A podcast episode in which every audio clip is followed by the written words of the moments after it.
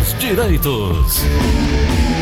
São 10 horas e 51 minutos em Fortaleza. Vamos conversar com o defensor público, Adriano Leitinho. Oi, doutor Adriano, bom dia. Bom dia, Gleison. Bom dia, ouvintes da rádio, tudo bem?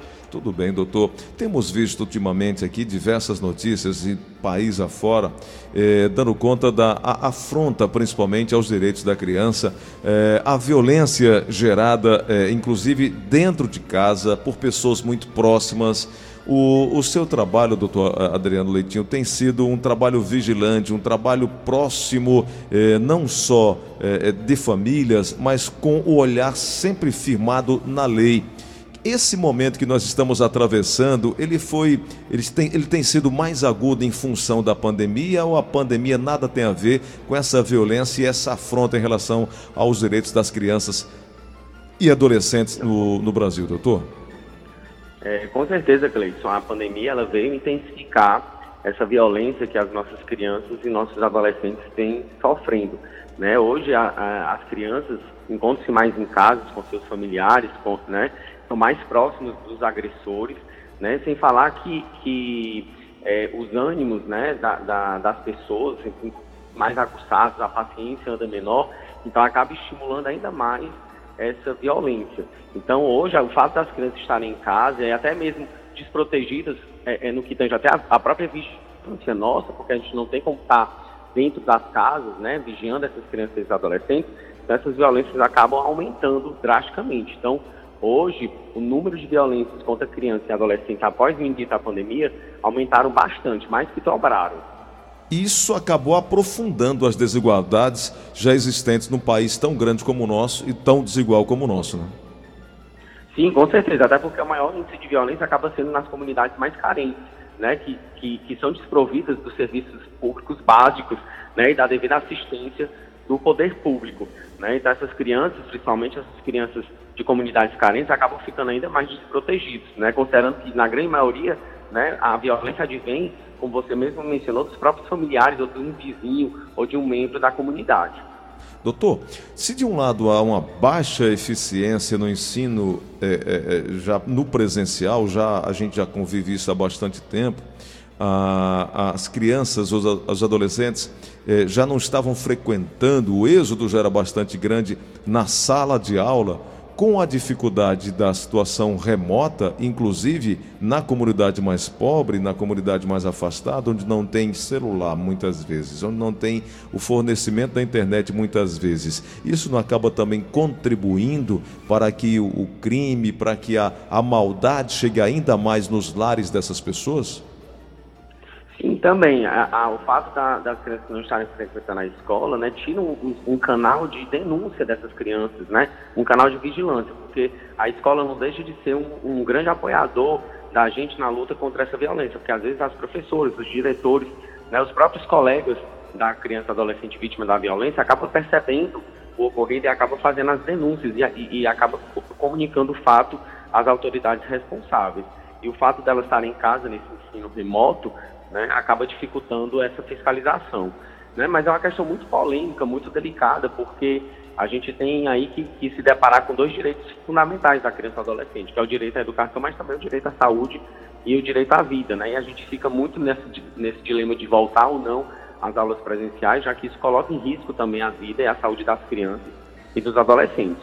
O ideal é que o Estado e a Prefeitura, né, o poder público, busque políticas públicas para que pelo menos possam tornar essas crianças vulneráveis digitais né, mais acessíveis aos meios de comunicação virtual, como a distribuição dos tablets que estão ocorrendo, né, é, a disponibilidade de celular para que essas crianças possam ter acesso à aula remota.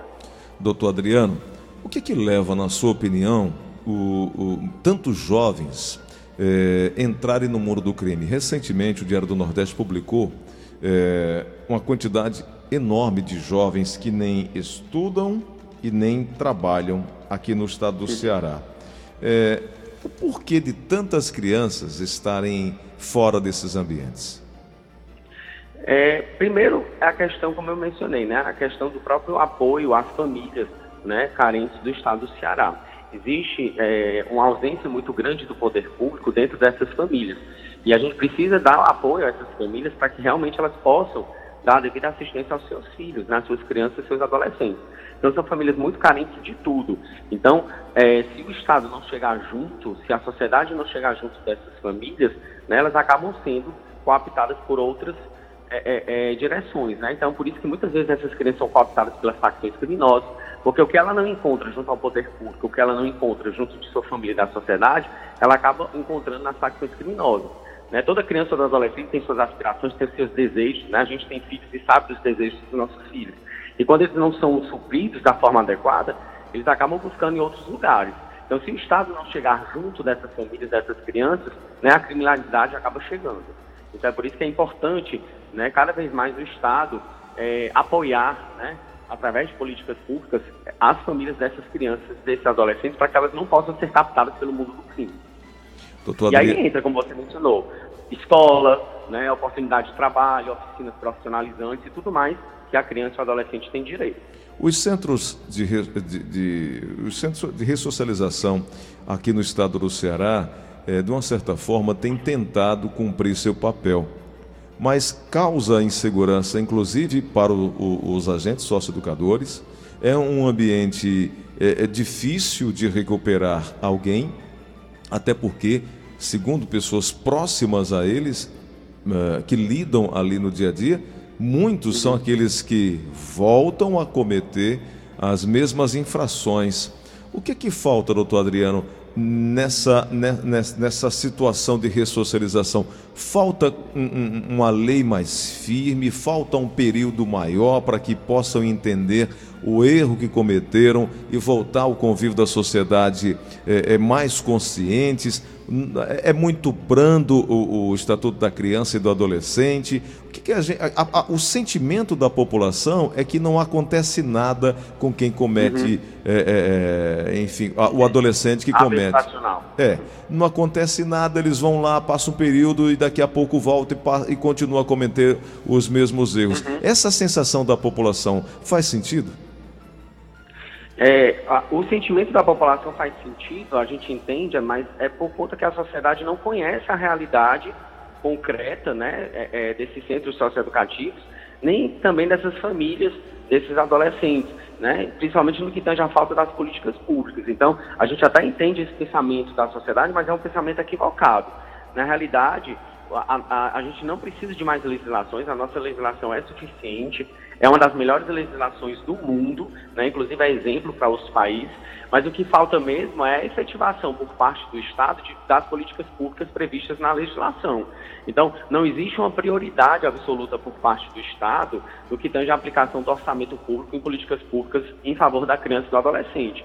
Então, o que é que acontece? Esses adolescentes, na grande maioria, têm chances de reeducação, são jogados nesses centros socioeducativos, sem nenhum apoio, né, nem as suas famílias, né, não há um trabalho de reeducação, muitos não frequentam a escola, não tem atividade profissionalizante, né, os lugares são insalubres, são quase como prisões, então realmente fica difícil ressocializar e reeducar esses adolescentes. E aí eles acabam realmente saindo e reincidindo novamente na prática de novos atos infracionais exatamente porque não tem o apoio das políticas públicas estaduais conforme determina a lei. Então, na realidade, o que falta é exatamente a efetivação por parte do Estado dessas políticas públicas em prol da criança e do adolescente. Nós temos no país aproximadamente 130, eh, são 134 unidades de centro de atendimento, com capacidade para 8.866 internos. Eu estou lendo aqui que é, algumas cidades têm investido nesses centros. Algumas cidades têm investido na qualidade de ensino, mas têm esquecido, muitas vezes, de valorizar o profissional que lida diretamente com esses adolescentes em conflito com a lei. No. Ceará são uhum. mais de 5 mil adolescentes em conflito com a lei. E quando a gente esquece dessa peça que está ali para educar ou reeducar, não estamos também cometendo um outro erro grave? Sim, com certeza. Se a gente não tiver uma equipe, Gleidson, adequada e capacitada, né, que constantemente esteja é, é, se, se, se, como é que eu posso dizer, se é, é melhorando, né, se, é, é, investindo na sua, seu, na sua formação, ela não poderá trabalhar da forma adequada para os nossos adolescentes. Então, investir no pessoal também é fundamental. Não adianta só investir em estrutura, mas também nos próprios socioeducadores e todas as pessoas que, de uma certa forma, é, trabalham com esses, é, é, para que eles possam realmente dar o devido tratamento. Porque se a gente der o tratamento equivocado, com certeza não solucionar o, não solucionará o nosso problema. Uhum. E aí, a notícia que eu comecei falando com o senhor, o percentual de jovens que nem trabalham nem estudam subiu 12,55% no Ceará entre os anos de 2014 e 2020. É, esse aumento ele reflete bastante também é, na, nos jovens, nos adolescentes que são, acabam sendo cooptados pelas facções e estão aí, infelizmente, nesse mundo que dificilmente eles conseguem sair, porque ao entrar numa facção, ao vestir, entre aspas, a camisa da facção, muitos deles são ameaçados quando querem sair. Diversos Sim, casos. E o pior é que acaba levando toda a família, né? Levando Ele toda, a, toda família. a família, porque a família inteira passa a ser ameaçada e realmente o Estado passa a ter muito mais dificuldade de reeducar esse adolescente. Por isso que é importante um trabalho preventivo né, para que, seja investido no adolescente, na, na criança, antes deles serem cooptados por essas facções criminosas. Doutor Adriano, o trabalho da Defensoria tem sido fundamental no apoio a essas famílias. E isso você tem visto de perto, né? Sim, a gente, a gente costuma dizer que, não adianta, que cuidar da criança adolescente também é cuidar da sua família. Não adianta cuidar do adolescente se a gente não cuidar da sua família. Até porque o, o, problema não é do adolescente, mas é um problema familiar, né? Que às vezes vem, inclusive, de gerações passando para gerações. Então a gente precisa quebrar essa corrente é, é, é, que existe na família desse adolescente de problemas, de violência.